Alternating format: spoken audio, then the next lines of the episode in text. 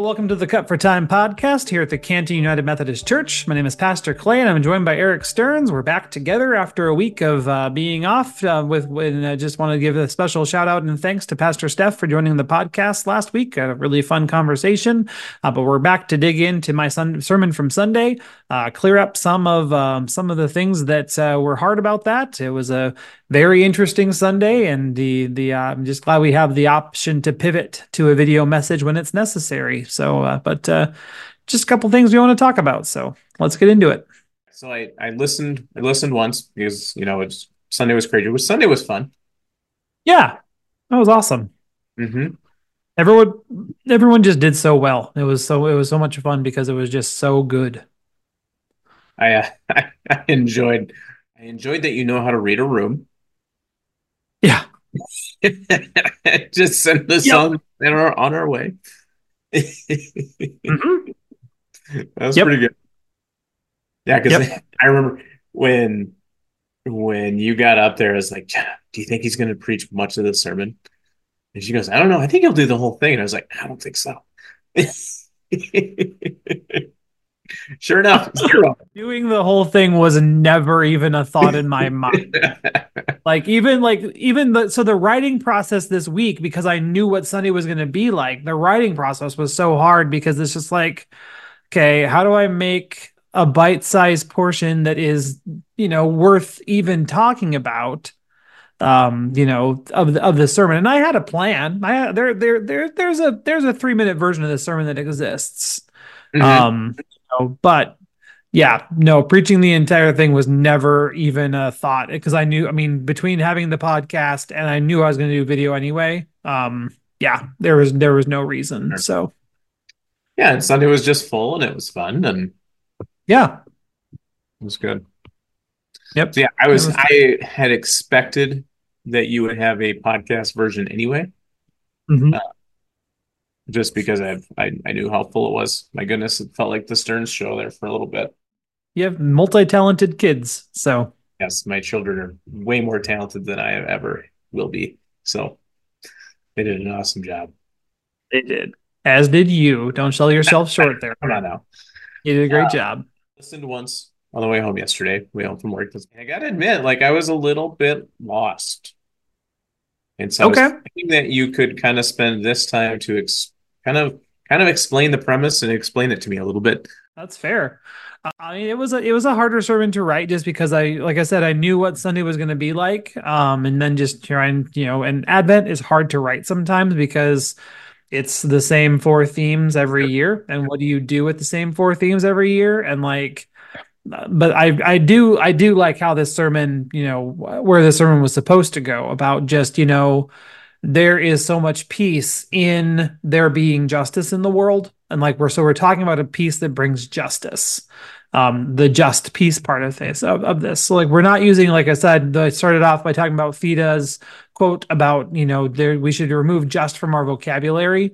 When we when we're using it as a limiter like you know i'm not going to listen to you because you're just a jacks fan or i'm going to not going to listen to you because you're just you know because there's something that's insufficient about you.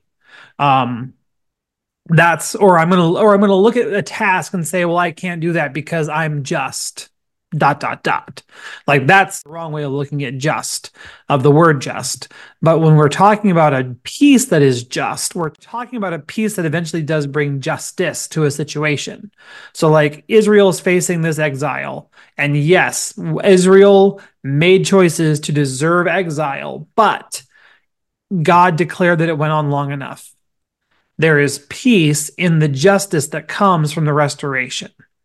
Just like there is peace that comes from the justice of who Jesus is, and there is work that we get to do of bringing justice that brings peace then. And it's not easy, it's hard, it's challenging. Like, you know, Isaiah says that this, in order for this just peace to come, every mountain has to be made low. Okay, cool. That seems hard. And every valley has to be lifted up. Okay, also hard. You know but that's what it's that's what it takes. God is doing that work in us and through us and in spite of us. And and and especially in the advent context god is doing that work through the life and ministry of jesus christ through the birth of jesus christ through his life and ministry through his death and resurrection. Like those are all ways that god is removing those barriers from justice. And uh, the remo- removing those barriers that would lead to justice if they are out of the way it all ties back into you know the the exile being this time that needs to be over. And god is going to make it so. Like there is going to be a restoration. And then then and in the midst of that there's going to be justice for what they've what they've experienced. And that justice then leads to greater faithfulness for the israelite people. It was a weird week just because it was you know there's there, there's not a lot that i cut because i very intentionally wrote shorter um, and then also I had the benefit of just setting up a camera after you know everyone left after the Christmas program and recording a sermon. Right. So th- there were really no constraints. And so um, I would say the one thing I meant to mention but didn't was the justice of the worship service that we had on Sunday because I talked about it during church that like my my children's sermons if there's a lot of stuff happening in church that's one of the first thing that the first things that gets cut. And everett has made mention that he notices. And a couple weeks ago it was an, it was another one of our of our of our kids in church that was just like um pastor clay you skipped us. Yep i did that's hard you know isn't that that that's that's unjust. And so if i could bring about a little bit of justice by skipping the what i said on sunday i'm going to skip the big kids and did it and i made that choice. I, I intentionally chose to do a children's sermon that day and then to let the big people you know learn from learn from the children's sermon as much as we we can learn from a children's sermon and go from there. So but that was a that was part of that you know that just peace of you know these kids are feeling ignored and that's hard you know and and kudos for, to them for having the bravery to say something you know but then i could you know then i could have the opportunity presented presented itself um, to to bring about that just peace of including the kids at the expense of somebody else when they are so easily you know booted from the order of worship mm-hmm. Well, and kudos to you to be that approachable to our kids. You know what I mean? Like, yeah, sure, my children drive you nuts from time to time because they drive me nuts from time to time. But yeah. you, you know what I mean. You're a dad, so you get it. Yeah. Um, yep. But yeah, I think there's a lot of a lot of pastors who probably wouldn't be that approachable. So kudos to you as well. The kids kind of enjoy having you around. So Oh, that's awesome. Well, I enjoy being around. So you got some good. There's some. There's a lot of really cool kids in our church. So, yep, yeah. A couple weeks ago, Everett and Oliver took turns like driving me around the church because they would just grab a leg and like pull, and you know wherever they wanted me to go, we were gonna go. I was playing along. I kind of got them in trouble, but oops. so. Do you want to talk a little bit about just the challenge of Advent? And what that's like for you as a pastor who's done it for what 12 years now? Something like that yeah. I mean yeah it, it is challenging. I mean because uh, with advent and christmas you're fighting so much nostalgia and like people remember like the highlights and that's what it's supposed to be all of the time and so like I get compared and, and not in a critical way, but just in a way of this, this is just how, this is just how humans work. I get compared to like some of their favorite Christmas memories and like you're fighting against that all of the time. And you're like, okay, well, how do I bring new energy to this. I mean, because especially using the lectionary, like these, like I was mentioning with Pastor Steph last week, the lectionary has been around for 50 to 60 years. And so it's been the same texts for 50 to 60 years, broken into three rotations. And so that helps. But it's still, it's it's hope, peace, joy, and love. Like is those four themes and then Christ. Like what do you do with that sometimes gets to be a real challenge and especially this advent season for us in the church is difficult because there's so many other things happening like i had one normal week of advent to plan because last week was special music Palooza, which is awesome and I love doing it and it's the right thing to do. But then the week after that is the Praise Band Christmas concert, which again is awesome and I love it and it's the right thing to do. But now and then the 24th is both Advent week 4 and then Christmas Eve. So he's trying to how to shoehorn all of it in you know, and just you know, without without having to just without just throwing your hands up and saying, "Well, I've got a podcast." Because I've, mm-hmm. I've had that thought. And that's what it's kind of turning into of you know next sunday there will be no sermon in church. There's going to be music in church for the, for the, from the from the praise band. And they do a great job of bringing the christmas spirit and the christmas christmas atmosphere. And like i like planning that for joy sunday because that is a you know a very joyous event. And that's what's supposed to happen. But it just makes preaching really hard and it makes planning preaching even harder. Like you know like sunday i'm like i went into sunday with with the mentality that i had five minutes like tops. I would gonna i was gonna have five minutes tops to read scripture and to expand expand on it in some kind of meaningful way. Mm-hmm. that's hard for me. Like the five minute version is there you can get to be too long in your preaching but you know, five minutes is hard for me. You know, that was that was our warm up sermon when I was in seminary. Like that wasn't that wasn't a full real sermon. very drilled into my head that sermons are 15 minutes and 30 seconds, and that's what Randy Moss said. So that's what we do. That's what I aim for. Yeah, you know, but don't always get there. But that's my that's my aim all the time. But yeah, hmm. but it just makes it it's it's it's an interesting challenge, especially this year when it's Christmas Eve and and Advent four on the same day. But you know, it's part of ministry. So yeah. Do you do you enjoy the challenge of Advent season? Yes, I very much do. I think that Advent is one of I mean I feel like I say this a lot that, that everything is my favorite, but Advent really is one of my favorite times of the of the church year. Um, you know, it, because it is that intentionally focused, so intent it's so intently focused on different aspects of of, of why Jesus matters. You mm-hmm. know, like we talk about hope and we open up with, you know, come will come Emmanuel and come the long expected Jesus. And like there, and I just, I love talking about there being such a bigger hope that is found in Christ because sometimes we feel hopeless. And this is like usually we're into like real winter where it's snowy and gross and everyone's frustrated because everyone no one likes the weather. And you know it, it's hard to feel hopeful sometimes. And, and and also you're coming to the end of the year where you're just like what has this year even been? And you're starting to reflect and you know eh, sometimes you get to that reflection part and the year's been awesome but other times the year's been really, really hard and really, really crappy. And so trying to find hope that that that something's going to change, that something's going to be better, you know, and then looking to Jesus and saying something was better because Jesus came, and something is going to be better because Jesus is present, and something's going to be even better because Jesus is going to return. You know, that's you know that's where our Advent hope is completely wrapped up and then moving to the other aspects of Jesus really, you know, or the, the other the other themes of Advent, you know, just kind of builds on and builds on and builds on to this glorious celebration of Christmas Eve.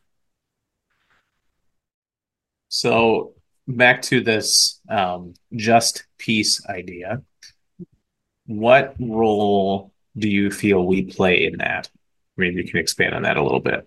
Yeah, definitely. I mean, I think that we play a massive role in that because there is so many, there are so many places where injustice still exists in our world. Um, you know, and in they they all don't they all don't have to like get us fired up or boil our blood, but like the ones that do that we have that we have the ability to do something about we need to do something about them. I mean, we mm-hmm. are a part of this. Like God sent Isaiah to prepare, like, you know, to prepare the people, proclaim this message, go comfort my people by saying, yep, this sucks, but it's almost over. Hold on to the hope of that and find peace in the fact that, the, that it's almost over. You know, there's going to be, there's going to be a way home. I'm going to move every mountain and I'm going to remove every barrier. I'm, I'm going to clear everything out of the path in order for there to be restoration.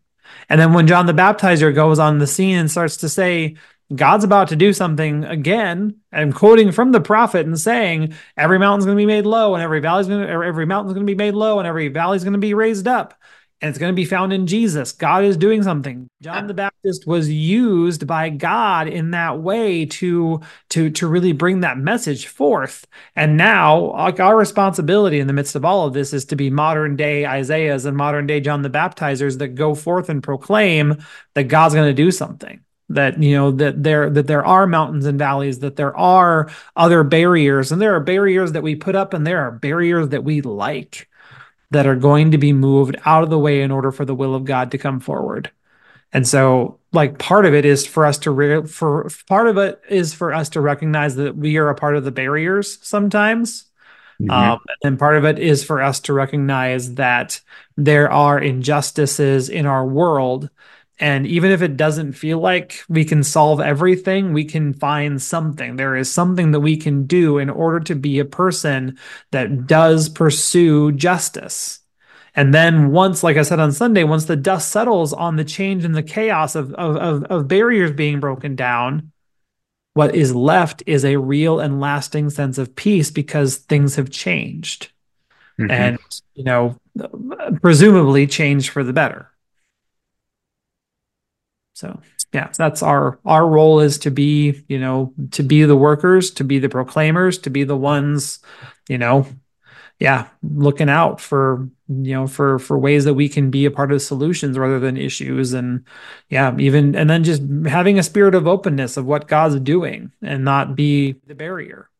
Mm-hmm because sometimes you're like okay god i want you to do dot dot dot and god starts to do it but not in a way that we expect or anticipate and we're like wait no no no no not like that not like that you know mm-hmm. not in a way that challenges me or not in a way that moves me yeah sometimes you need to move yeah. so